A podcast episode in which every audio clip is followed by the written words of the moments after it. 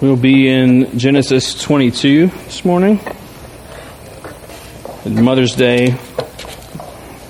Mother's Day, I just kind of was like, well, instead of like a how to be a great mom kind of sermon or whatever, was praying and God just kind of brought me to the idea of just going to one of the moms of the Bible and just learning from her, whether it's about motherhood or just being a woman of faith or whatever it may be. Talked about Sarah and today we're going to talk about her husband, Abraham. And this particular chapter is uh, it's one of the one of the places in the Bible when you read it and it just makes you like feel weird, you know, like you're just not sure how to feel about it. Um, and there are several places in Scripture that that do that. Most of them in the Old Testament, where you read it and you're just like, man, I I don't know about this one. Uh, this is one of those passages. So happy Father's Day. Um, where uh, we're going to tackle something. And I'm not saying that by the end of this, you're going to like, this is going to be your favorite story in the Bible, but maybe by the end of it, we walk away, maybe just with maybe thinking of it a little bit differently. But I think we can learn a lot from uh, Father Abraham here in this text. So we're going to kind of do one of those things, which is my favorite way to teach, was just to go a few verses at a time and just kind of see what God has for us. So let's let's look at the first first two verses. After these things, God tested Abraham and said to him, Abraham, he said, Here I am. said, Take your son, your only son Isaac, whom you love, and go to the land of Moriah and offer him there as a burnt offering on one of the mountains of which I shall tell you. So, in the first two verses, we already know why people dislike this story so much. All right, so let's let's go a little bit slowly. First of all, in verse one, it says that God tested Abraham, and and I think we need to we need to get in the right frame of mind regarding tests. When we hear test, we tend to revert to our schooling, and most of the time in school, you we perceive that the main goal is to see if you know the answer or not on a test. I say we perceive that because I think we have some educators who would say, that's not the point of testing. I agree with you uh, completely. But when you're a kid and you're coming through school and it's time to take a test, all that's really going through your head is this teacher's trying to see if I'm going to get it right or not. It's like a pass fail kind of situation. But here, instead of this being like a pass fail kind of test, to see if Abraham will, will go through with it or not.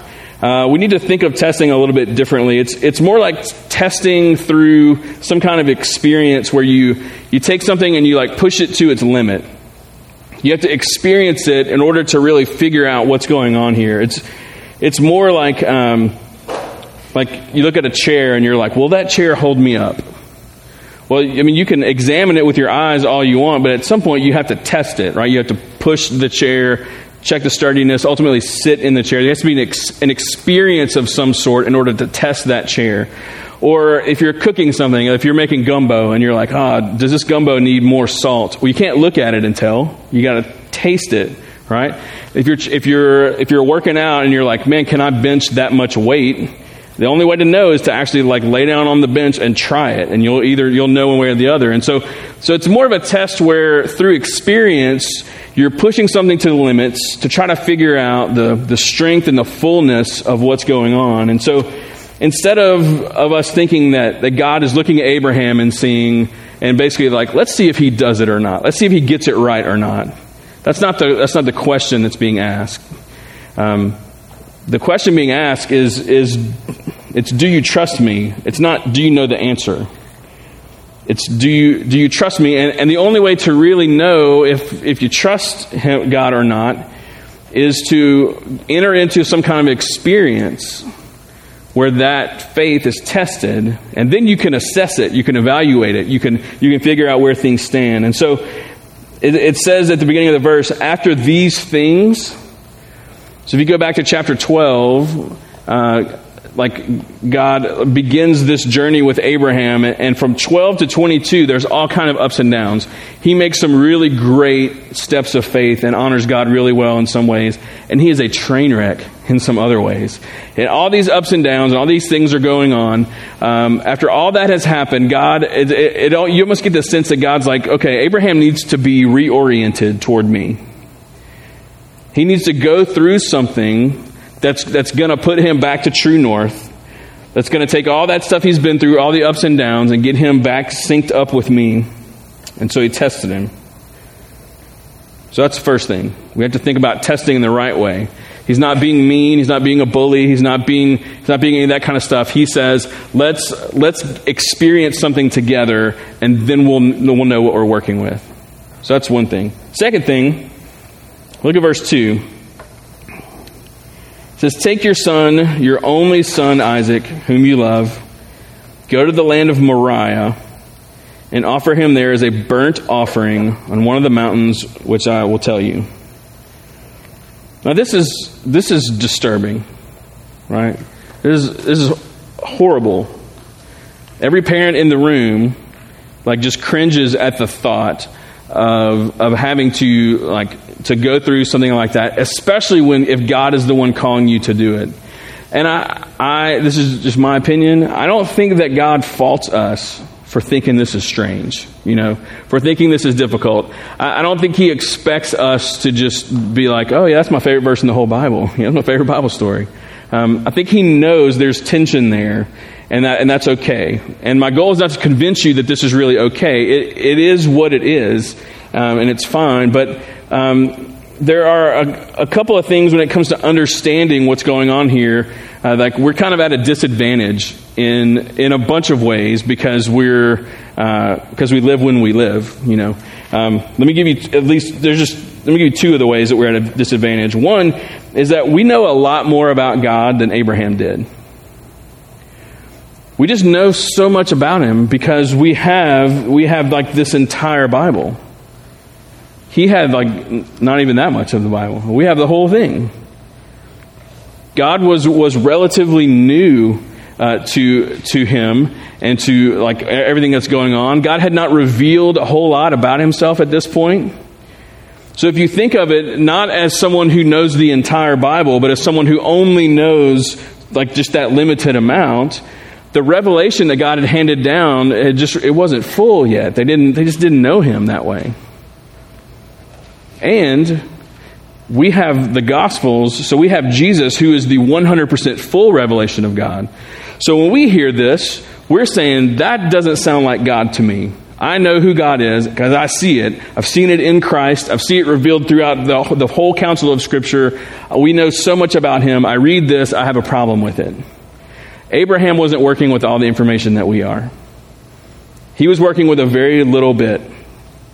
And so for him to hear this, would not, it would not have rattled him the way that it rattles us. Um, and so I think it's important for us to understand his mindset going forward. Because you're like, why wouldn't he go forward with this? Like, isn't this like a like how to be how to not be a great dad story? You know, uh, we have to understand that he's not working with as much as we are uh, because he doesn't know who Jesus is and he doesn't have the whole counsel of Scripture to work with. So that's that's one thing. Here's the other thing that's kind of troubling uh, about it, but it's important. In the ancient Near East, child sacrifice was very common.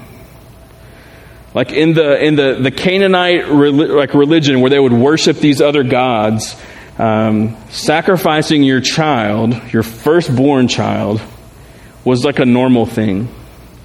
Um, there's a, you, a, lot of you have, if you've studied the Old Testament very much, you've heard of Baal and his uh, his mom slash wife, Asherah. Uh, well, his dad's name is El, and El is um, like considered to be like like fertility is one of his ways that he blesses.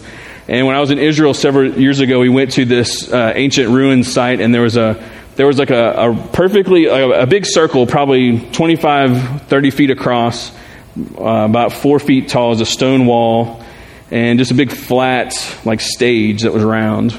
And the Jewish guide had one of the guys get up, get up on, in the middle of it and, and stand there like this with his hands out. And he said that uh, at one point in time, there was a statue in that, in that location that was like 20 feet tall, and his hands are out like this.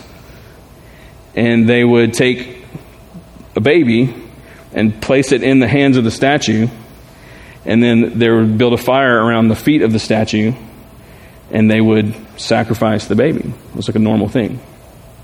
They thought that those gods were calling them to sacrifice their firstborn as like a, as like a thank you for blessing them with children and crops and all those kinds of things.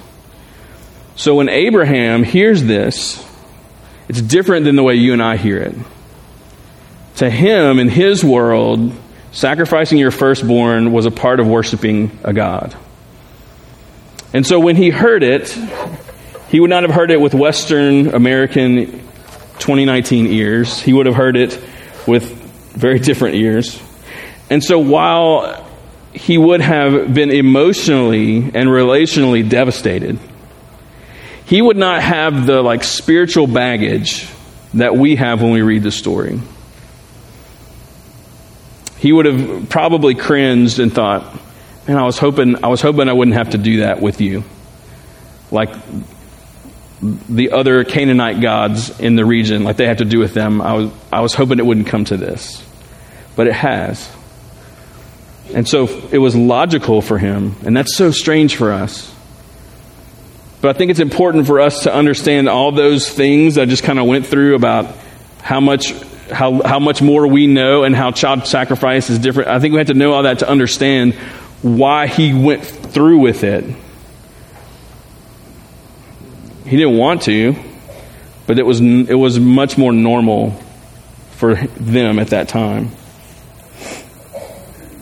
So, if you have struggled with the story and you say, why is, why, how can I love a God who would ask this? Why is God so mean? Why and why, why, why? Um, I'm not saying that you have to throw all these things out, but I think maybe, maybe some of this is helpful. But there's one spiritual part of this that I think is important before we keep going with the story to keep in mind. He wouldn't have thought it was strange because child sacrifice was normal and all that. But he would have found it strange because of what he had been through. I mean, in Genesis 12, God tells him to leave his homeland, to go to a land he's going to show him, and he's going to, to bless him and uh, make, a, make this great nation from him, and all the people of the earth will be blessed through his lineage. He tells him that in Genesis 12.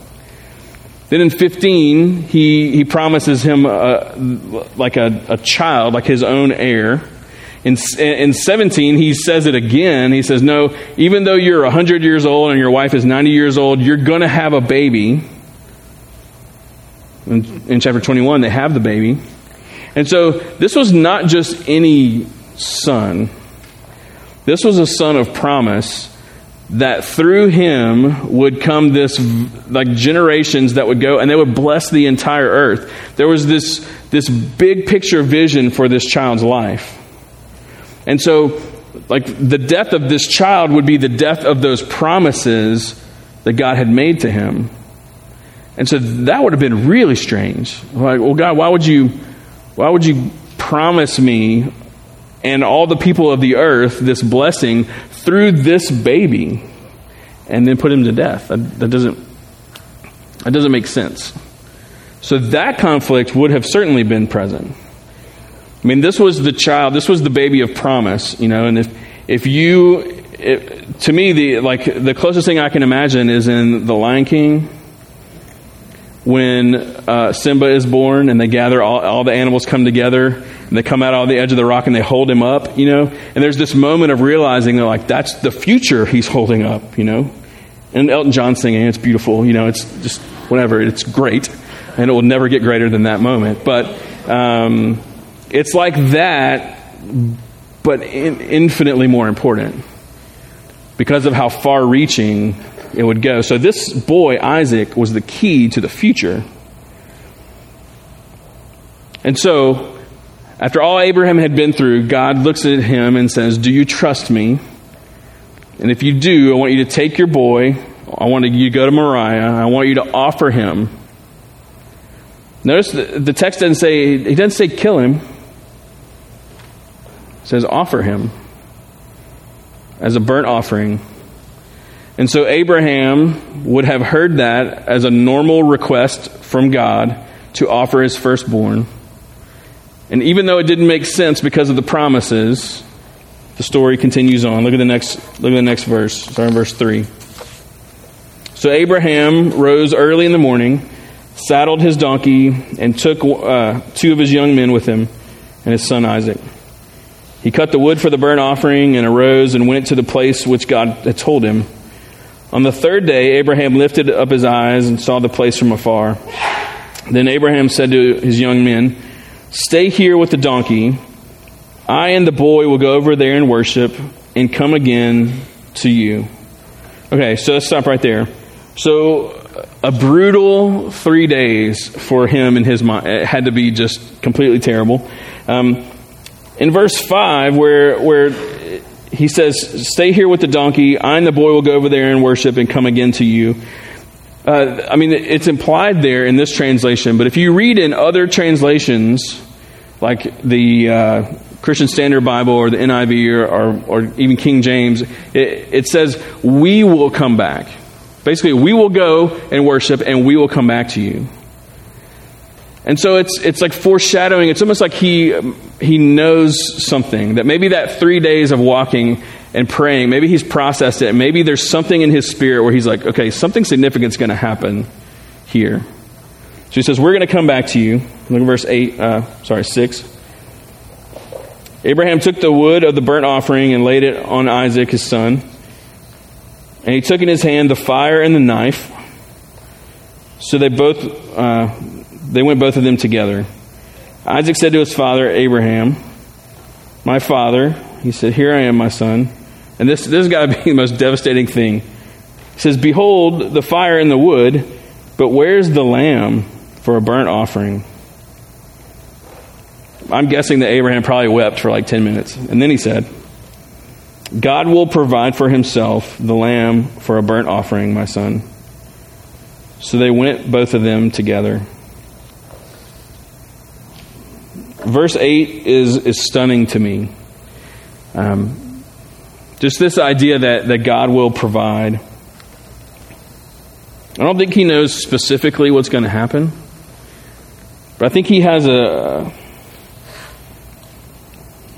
I think he has a sense. I think that he knows that when the moment comes, God's going to take care of him.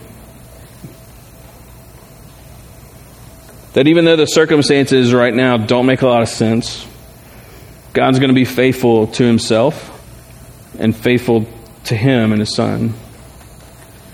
Like I, th- I think that there is this really common human experience happening right here. Now, the details obviously are very different. None of us has ever been in this boat. But I bet we've all been in a situation where we're like, okay, I don't know how all this works together for my good. I don't know how God is glorified through this. I don't know how God is gracious and compassionate, slow to anger, abounding in steadfast love. I don't know how He is all the things He is, and this circumstance is happening at the same time. I, I don't know how those fit together. But I believe that they do. I believe that we keep going forward because God will provide what we need.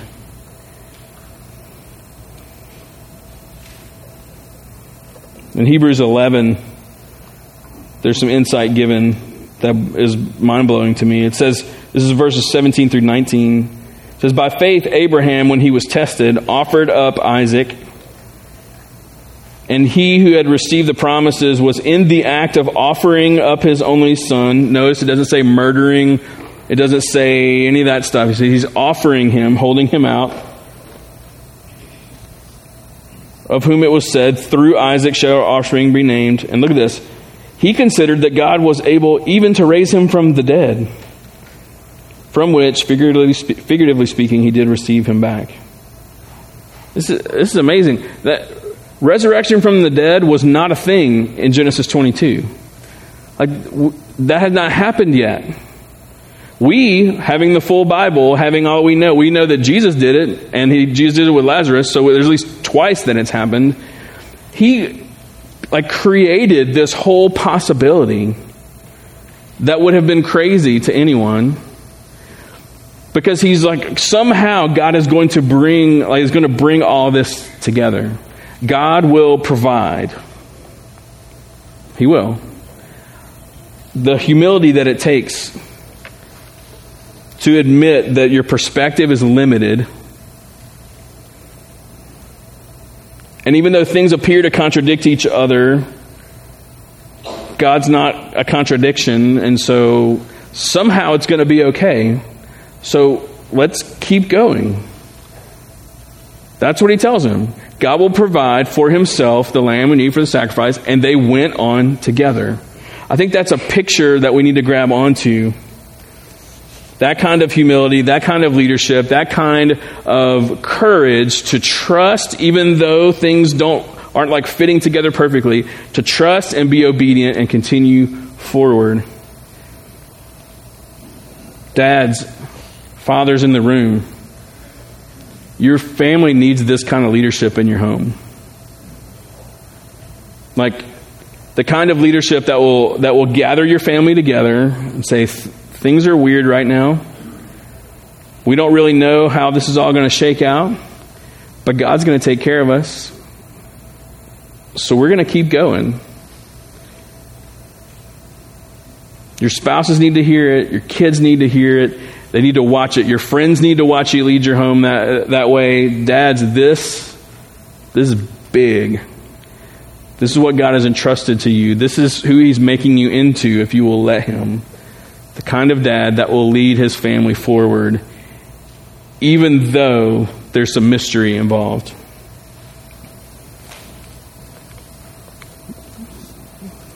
our elders and pastors of our church, the congregation needs this kind of leadership.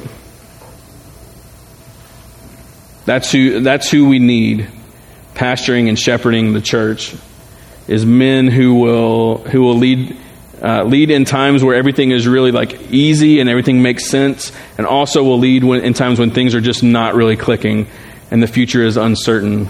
The church needs that kind of leadership to our staff and our team leaders and our community group leaders, our teams and our groups, they, they need you to be those voices for them.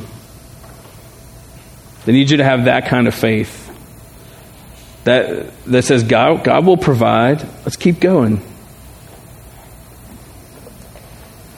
Our city and our state and our country and our world, they need, they, this, is, this is what we're looking for. We're looking for the, the people of God who will rise up and will say, whatever is going on, we don't have to have it all figured out. He's going to be faithful and provide. We're just going to keep going. He's making us into the kind of people that will follow him into and through and out of the valley of the shadow of death, and all the while fearing no evil, for he's with us. That's who he's forming us into. From the oldest in the room to the youngest in the room, that's what he's making us into. At camp this week, that's a part of that formation. Those little precious voices singing, Fear not, for I have redeemed you. I've called you my name. You are mine. That, that is when that formation begins. We're building them into people who will not be afraid of what things look like, and they'll just trust that God is in charge of things and keep following him. And so, whatever you're facing today, God wants to draw you deeper into your faith in Him. See, Abraham, Abraham couldn't focus on the promises that God had made to him or on the, his son as the, the, the vehicle of those promises. He couldn't focus on those things more than he focused on the one who's making the promise to him. In this situation, he was getting it right. It's, it's full of weirdness, and I don't understand it all but his focus was good. For me, the last probably two two years, maybe more, it's been a long season of, of this this story, but also this this one kind of phrase running through my head as my own personal application of this, where I find myself constantly just saying, okay, well, I either, I either trust him or I don't. I'm faced with something. I'm, I'm a like over, over analytical person. I don't know what Enneagram number that is, but I'm sure someone will tell me later. I always think I'm a zero, but apparently that's not a thing. I'm always thinking of everything from every angle, and a lot of times, like it, it, gets to like ping pong balling around so much and it gets chaotic, and it's almost like God just lets them all fall to the ground, and just reminds me, okay, I either trust Him or I don't, and I do. Like when I simplify it that much, I do. And so when it's like, well, how, how do you how do you fuse two churches together? And it's just all, all this stuff. And it's like, well, I either trust him or I don't and I, I do. So I'm going to keep going. You know, it's how do you how do you push the staffs together and the money together and the teams together and the people together and and then and like in my own personal life, you know, it's it's like how do I how do I do this and how do I do this and how do I do this. Our family's going through a really difficult thing right now with the health of my niece who was born a month ago, and um, I've known for several months that it, this was coming and just the processing of all that. And this has gone through my head. I, I mean, I can't tell you how many times of like, even with her little life, I either trust him or I don't. And I do. Like, it always comes, I do. And the times when the answer is I don't, then I sit with him and I work my way through it. And he comforts me and he shepherds me, and that's like a whole other sermon. But with our lives, whatever it may be, you either trust Him or you don't. With your job, with your career, with school, with family, with your kids, with your marriage, with your friendships, with your money, with your time, with the church. I mean, there's uh, put fill that in the blank. I mean, whatever it is, you either trust Him or you don't.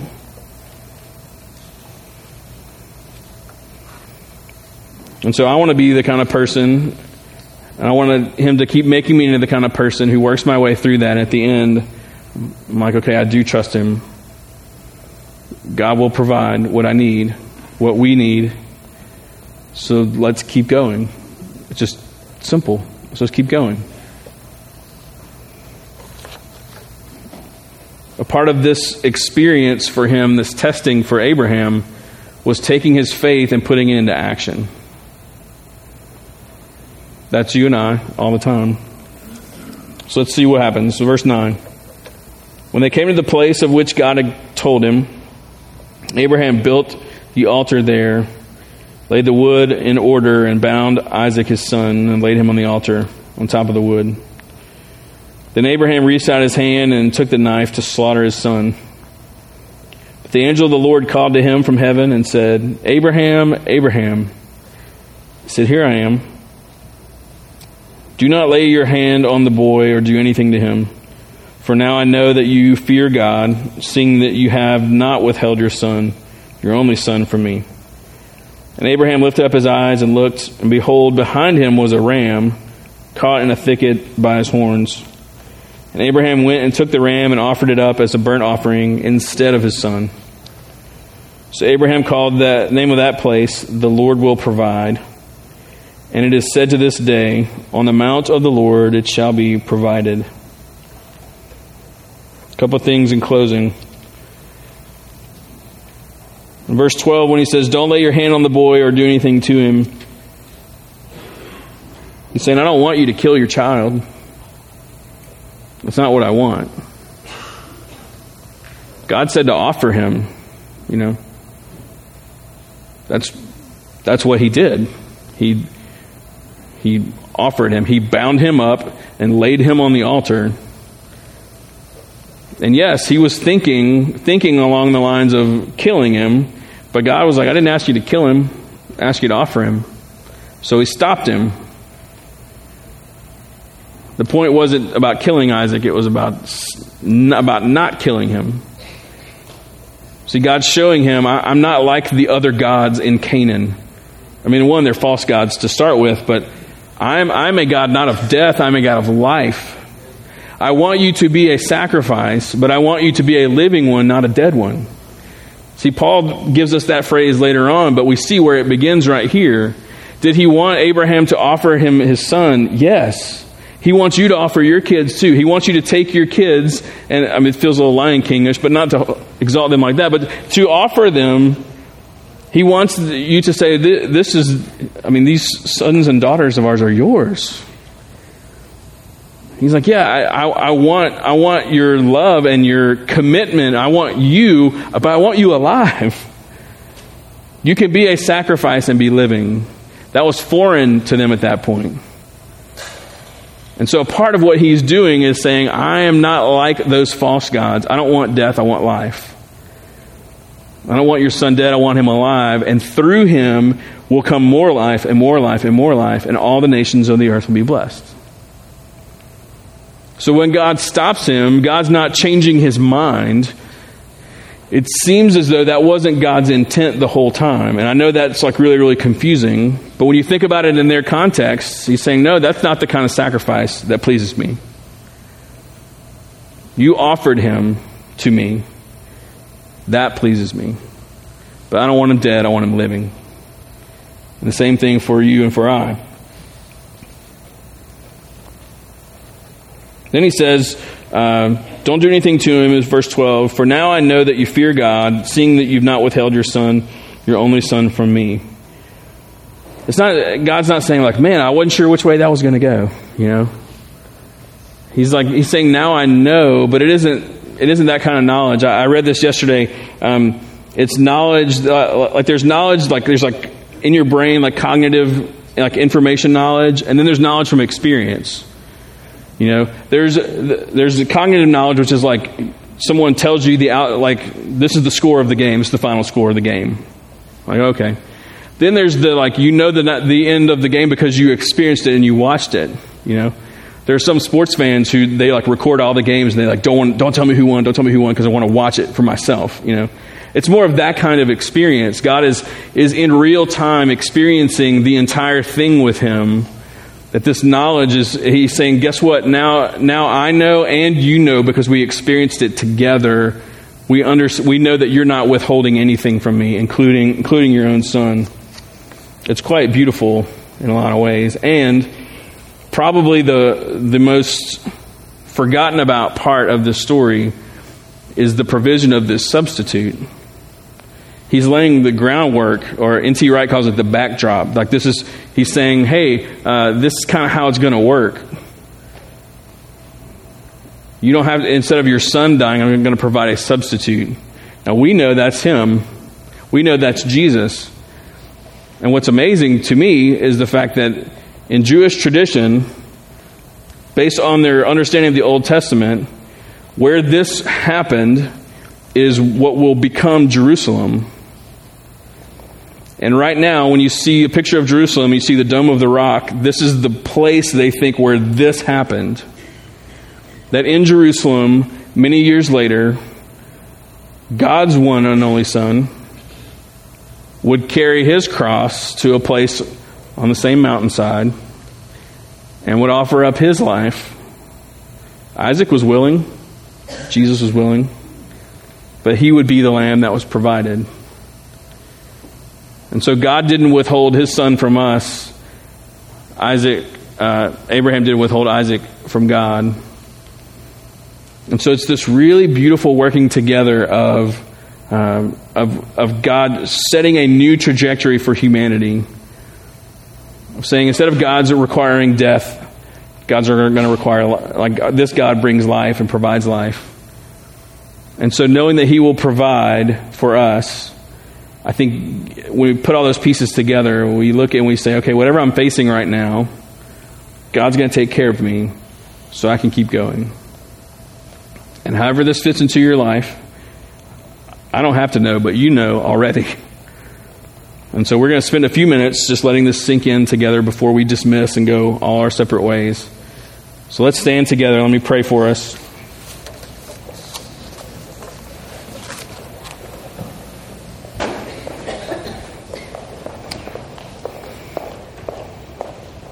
Father, that's, it's a it's a difficult story, and I, I hope I've been faithful with it.